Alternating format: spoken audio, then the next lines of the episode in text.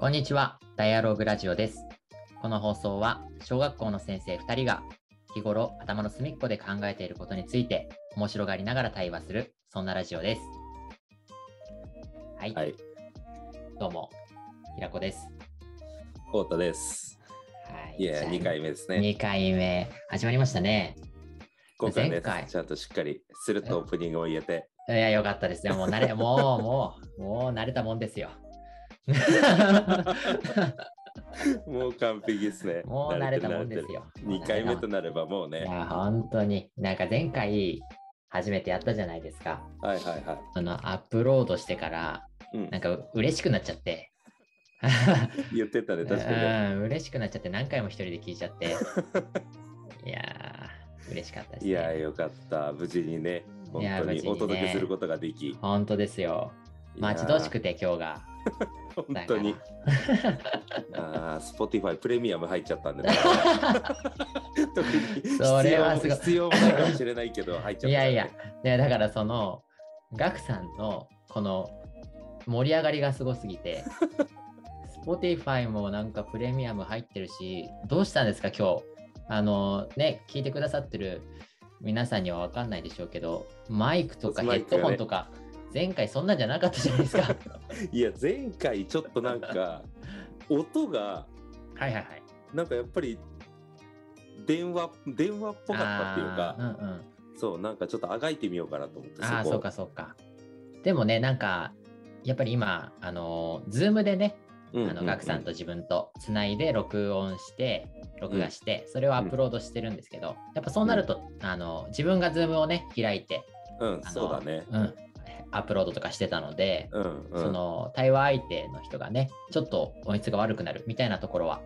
あるみたいなので、そうだねだからうん今日はあのそうそうそう私の方で開いてるんでそうなんですよ。今日はガクさんのね、あの持ち込みテーマということで、そうですねうん、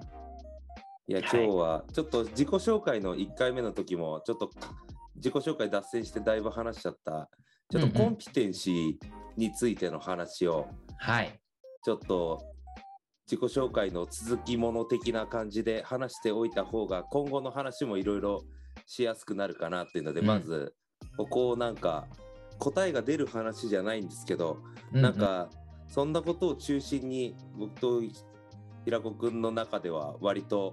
ホットに話してる一つの共通点でもあると思うんで、そうですね。自己紹介の続きがてらこの話をちょっとしておくっていうのがうん、スタート的にはいいかなということで、コンピテンシーをちょっと話したいなと思 います。わかりました。もう存分に話してもらいまし ょう。お重い ぞ、重いぞ今日は。 2回目からして聞く人減 るぞ。今日のテーマ は。そうですね。重いの苦手な人はね、ちょっと3回目待っていただいて。いや、ぜひね、あの聞いてください。面白いので はね。いそうですね。はい、じゃあ、まあ、コンピテンシーっていう、まず前提からうんうん。話をしていくと、はい。何が一番分かりやすいかなっていう中で、うん。あの、オリエンタルラジオの永田敦彦さんの、はいはい。 YouTube の転職2.0っていう本紹介みたいな中にもへえ。コンピテンシーって出てきてて、うんうんうん。そうそれをまあ最近見たんですけどなんかそこで紹介されてたのがハイパフォーマンスな人に共通する行動原理っては紹介されててあ。なるほどなるほど。そう結構教員の中だとなんか点数化できない部分うん。だだから通知表とかで言うと記述のところで書いてる部分なんかはおー。多分コンピテンシーに近いことを基本なんかこう書くっていうのが方向性なのかなって思ってて、うんうん。そうだからあとはまあ数値化できる部分についてはその A とか B とか3とか2とかなんかそういう風なところでついてるみたいな切り分けもあるのかなと思いつつはいはいはい。ただなんかまあ世間的に、まあ、転職っていうところで言うとやっぱりその仕事にかかるパフォーマンスうんうん。みたいなところに共通する力みたいな風に説明されてるっぽいですね。でもなるほど。なんかその中で挙げられてたのがリーダーシップとか、はいあと人のサポートもあるとかっていうフォロワーシップうんコミュニケーションうんうんあとは冷静さあ忍耐力、あうんうんまあ、企画力なるほどあとはまあ影響力、うーんまあ影響力についてはなんかこう SNS だと数値化できてるみたいなところはあるかもしれないけどはいね、はいはいはいまあでも、ううんんうんうんそうその職場の中での影響力って言ったらちょっとグレーっぽくなるというか、うんうんうんうんまあ信頼度って置き換えるとちょっとまあ確かに数値化しにくいのかなっていう感じはするけど、うんなんかそういうふうなところをまあコンピテンシーって一般的に呼んでる感じがあるのかなっていう感じですね。なるほどなるほどそうだからまあそんなすぐ教えてできるとかっていう類でもないし教える側がなんかどういうふうに教えたらいいのかっていうのがすぐに分かるものでもないので、うんうんそうだからいろんな研究発表とか学校の見たりするとなんか自分たちはこういうふうな例えばじゃあコミュニケーション力を伸ばしますとうんかうんう、んうん、あとは、なんだろうな。うーん、まあ、リーダーシップっていうのももしかしたらあるのかもしれないけど、なんかそういうふうにこう、特定の力にコミットするように、はい学校としての校風を打ち出してるみたいなところは、うん割とこう、多くなってきてるのかなっていう感じがしますようんね。うんあとそうですね、んするするメタ認知とかね。 うんねしますよね、そうだからなんか授業で点数をこう取るようなこう知識をたくさんうん持たせますというよりかはうん人間社会の中で生きていく上でこういう人を育てますっていうのはある意味こういうコンピテンシーを育みますってうん言ってることとうんほぼなんかイコールな感じなのかなっていう気がしながらうん最近はいろんな学校見るようにしてますけどね。はいはいはい。いや、それは自分もそうだと思います。ね、結構その、まあ、知識技能のを育むっていう、まあ確かにそういうね、うんうん昔からそういうイメージは学校につきながらも、うんね、その、なんだろう、塾と違うとことか、うんうん、なんか、なぜ学校というところにたくさんの子どもたちが集まって、その学んだり生活したりするのかっていうところもそのコンピテンシーっていうところに落ちてきそうですけどね。そうそう。まあなんか、まあ、自分たちのね、ところも学校も、まあある意味、まあコンピテンシーっていう言葉は使ってはないけれども、うんうんうん。うん、まあ資質能力っていう一つとして、まあほぼほぼほぼコンピテンシーの話を、まあでもどうなんだろうね。また自分とこの話ばっかりしちゃってもあれだから、うん、まあ、コンピテンシーとはまたちょっと違うのかななんか思考とか態度とかっていう風なところで、ね、ちょっとあんまりまあ詳しいところはあれだけれども、うんそう言ってるから、まあ、コンピテンシーに関わるんだろうけどもいや思考力を育てますとか態度を育みますみたいな話をしてるところとはい。は似合いイコールなのかもしれないうんよね。うんうん、そうですね。うんうんうんうん。はいそうはいね。だからその辺はなんか複雑だからちょっと小難しい話になってくるかもしれないけど、うんうん、でもなんかまあやっぱりその人の中でどうやってねこう、うん自分がこう生きていくかというかうんうんそういう風な中では必要な力を育もうとしてることには変わりはないんだろうけど、うん。うん、そうですね。うん、まあそういうコンピテンシーその中でガクさんがなんか思うことがあるわけですね。いや思うまあそうだね思うことは。いやでもなんかずなんかね考えて考えてまあ言ってもこう実態が見えにくいものだかうら、ーんそうですね。そうなんかね考えては試して考えては試してっていう繰り返しなんだけどそうやっぱりこの捉えどころのないものをうん、どうやって分かり合っていくのかっていうか、ああそうですね。それはずっと難しいなと思ってうんそうっていうふうに思ったのもこの前ちょっと仕事の都合で発表会みたいなのを出させてもらってはいはいはい。で2校かなこう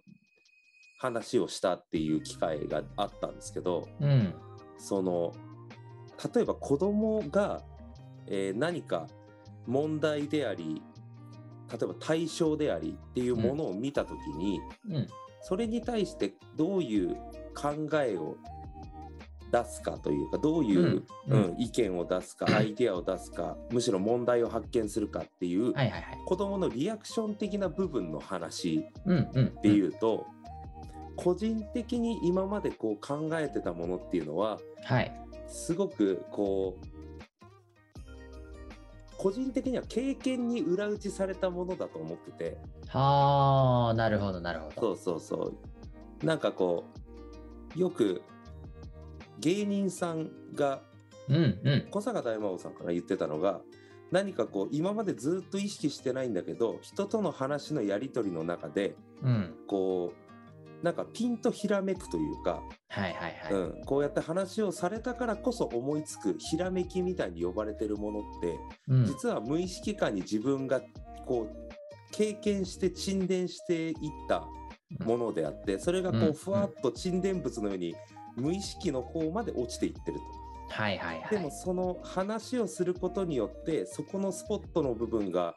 こう竜巻が起きたかのように沈殿物がブワーッと巻き上げられうて、ーん。意識下のところに出てくるっていうそういうのをなんか小坂さんは芸の沈殿物って呼んでて面白い。そうだから何も吸収してないものはアイデアとしても出ようがないんだけど無意識から知識下に一気に巻き上げられてくるっていう引っ張られ方を他者からされた時にうん。まるでアイデアのように語れるとか、なるほどそうね。で沈殿でこれはここから個人的な意見なんだけどはいはい。沈殿されてってるものが1種類とは限らなくって、うん。うん、例えばなんだろうな、えー車っていうテーマがあったとした時に、はい。車に関わる A の沈殿物とか B の車の沈殿物 C の車の沈殿物っていうのが、もう一緒くたにこう沈殿物としてふわーっとこう積み重なってうんうんまるで地層のようにはいはい積みはいはい。重なってくる。でその時にある日誰かと車の話をしてた時に、うんあそういえばってそこの部分の沈殿物が竜巻のようにバーって巻き上げられてった時に A とか B とか C とかがミックスされることがあるっていう。はいはいはいはい。そうするとあの点とあの点とこの辺が、まあ、記憶として混濁してとか曖昧になってる部分もあったとしてもうんそこの中には実は昔聞いた話とはまた違った解釈で浮浮かび上がってくることがあって、ミックスされて出てくることがあって、はいはいはい。そうだからそれはなんかこう思考も混じってるんだと思うんだけどうんうんうん。そういろんな経験値がそういった時に一気に思考化されることによって、うんいろんなアイデアが組み合わされて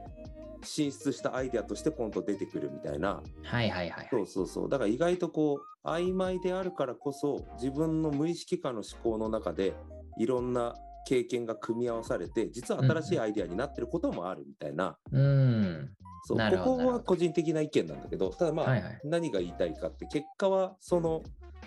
何も経験してないことからのアイディアっていうのとかひらめきっていうのはうん。おそらく起きなくって、はいはいはい。うん、ででもこうまるで01かのようにアイディアが出てくるって表現されるのは多分人が思考で手伸ばせない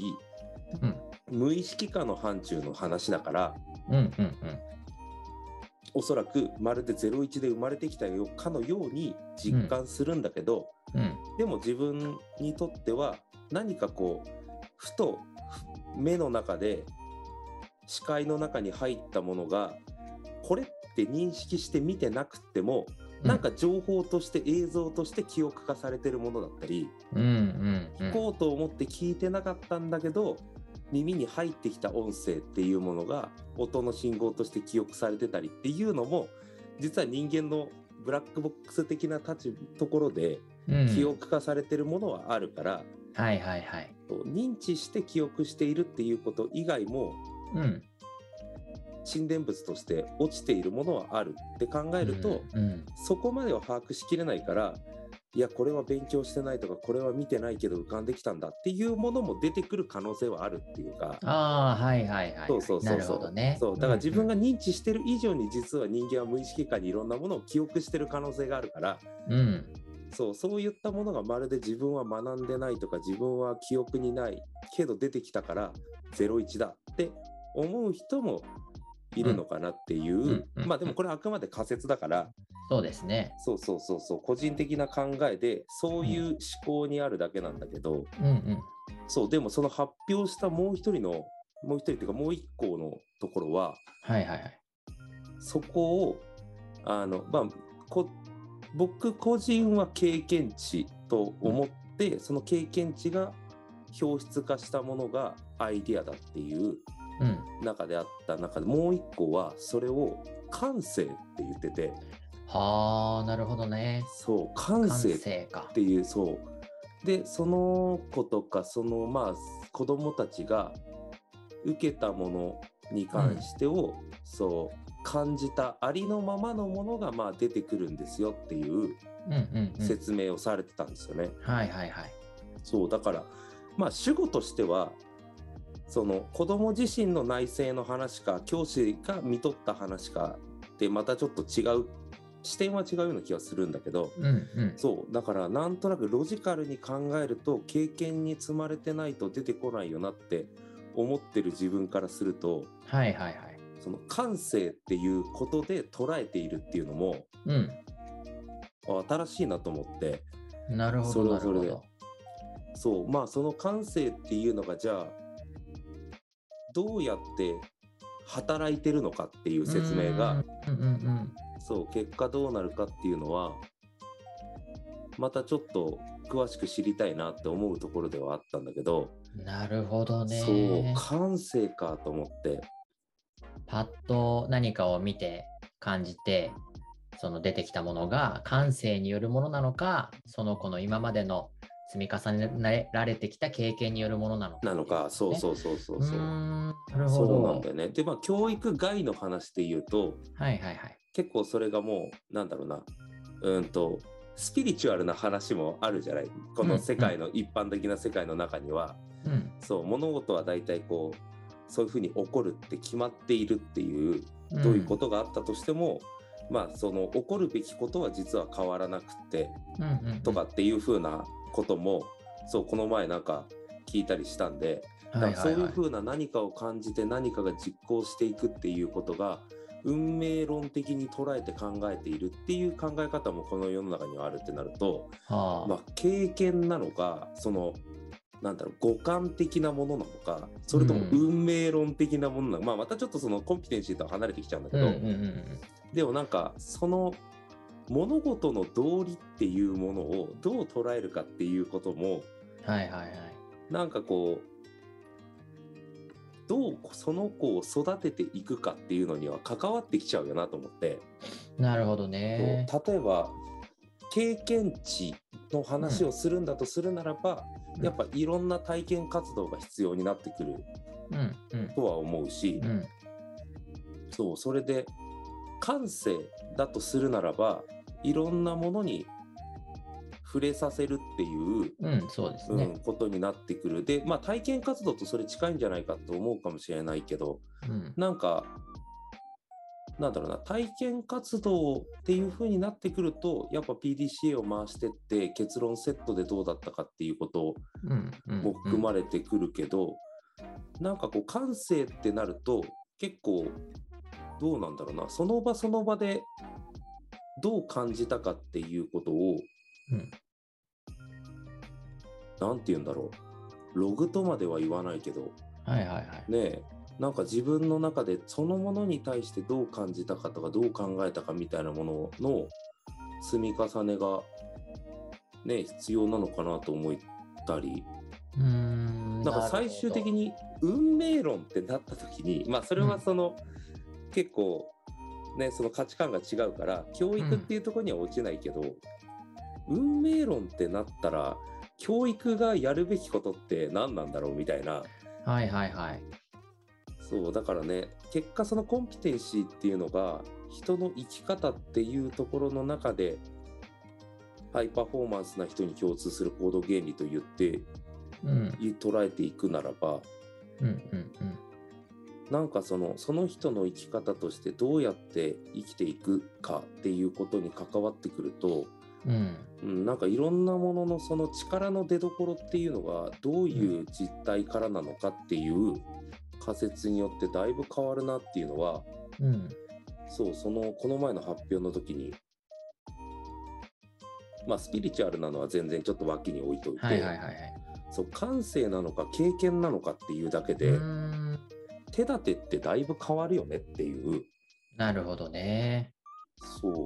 そうかそうか。ああ、面白いですね。なるほどうん今、ガクさんの話聞いてて思ったのは、全然ちょっと自分も感性がどういうものなのかとか、まあ、センスですよね。まあそうそう英語にするとそうだねセンスうんうんうんうん、あれなんですけど、パッと思ったのは、その、まあ、経験を積み重ねるじゃないですか。うんうんそれはまあ多分その通りだと思うんですよね。うんうん人間ってどんどん経験を積み重ねていくから。うんで、何かものを見た時に、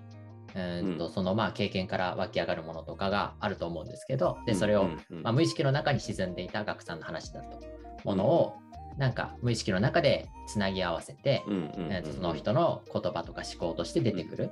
うんうん表出するっていうそのなんかその子が積み重ねたその人が積み重ねた経験巻き上がった経験をうんつなぎ合わせてうんなんかつなぎ合わせること自体を感性っていうんじゃないんですかねなんかそんなイメージがあったんですけどあーなるほどうんねなるほどなんか自分の中ではなるほどうんうんうんうんうん経験って多分、まあ積み重ねていくじゃないですか。うんうんさっき岳さんもあったように層みたいに多分どんどんどんどん積み重なっていってうんうんいくかなと思うんですけど、感性はなんか積み重ねないですもんね。磨きますもんね。そうそうなんだよいやねものがなんかあれだなと思って。でも感性も確かにあのまたね今度テーマで話してもいいかなと思うんですけど、うんうん自分あの対話だ対話型鑑賞とか、うんうんうんうん図工でやったりするんですけど、うんねちょっと前に、えっと、13歳からのアート思考でしたっけあーうん本がはや流行あったじゃないですか、うんうんうんあれでも触れられていましたけど、うんなんかその何かのものを見た時に同じものを見たり同じものを経験するんだけど、うん多分なんだろう出てくるものは全く違いますよねうん多分それがまあ感性の違いって言われたりもするんだろうけども、うんうんうんなんか今までの自分の積み重ねてきた経験を、うんとその見たものを捉えたものをパパパパッといろんなものと遠くのものも なんかつなぎ合わせて、うんうんうんうんうんはって思うなんかそのつなぎ合わせる力が感性っていうのかなとも思ったりああなるほどねどうどうなんですかねどうなんだろうねなんかそうこれもさいろいろ考えた時に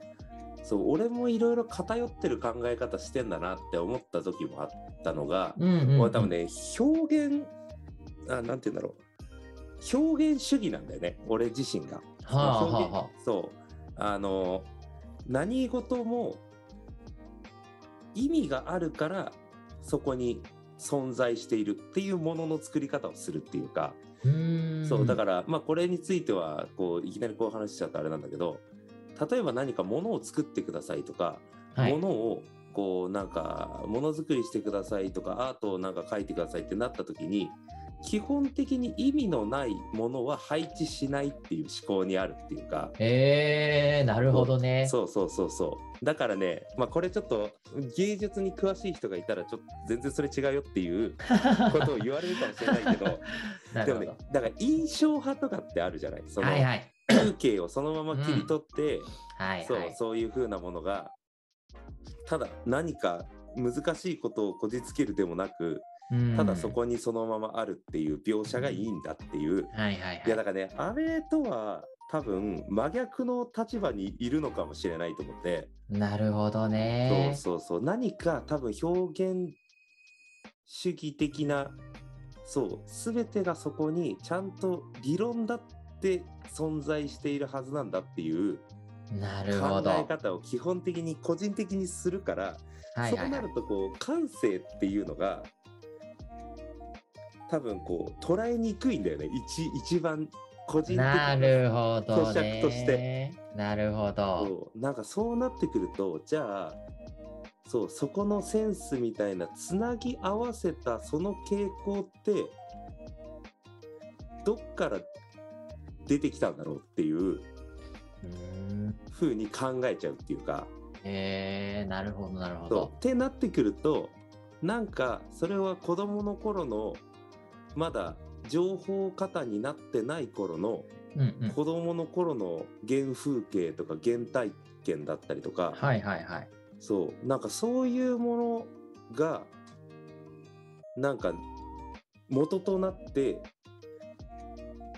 そのつなぎ合わせたりとかあとは親の教えだったりとかさ、うんうん、うん。そう。原体験原風景だったりとかうん。そうその赤子のうちのというか、はいはいはい。うん、なんか親がよく聞いてた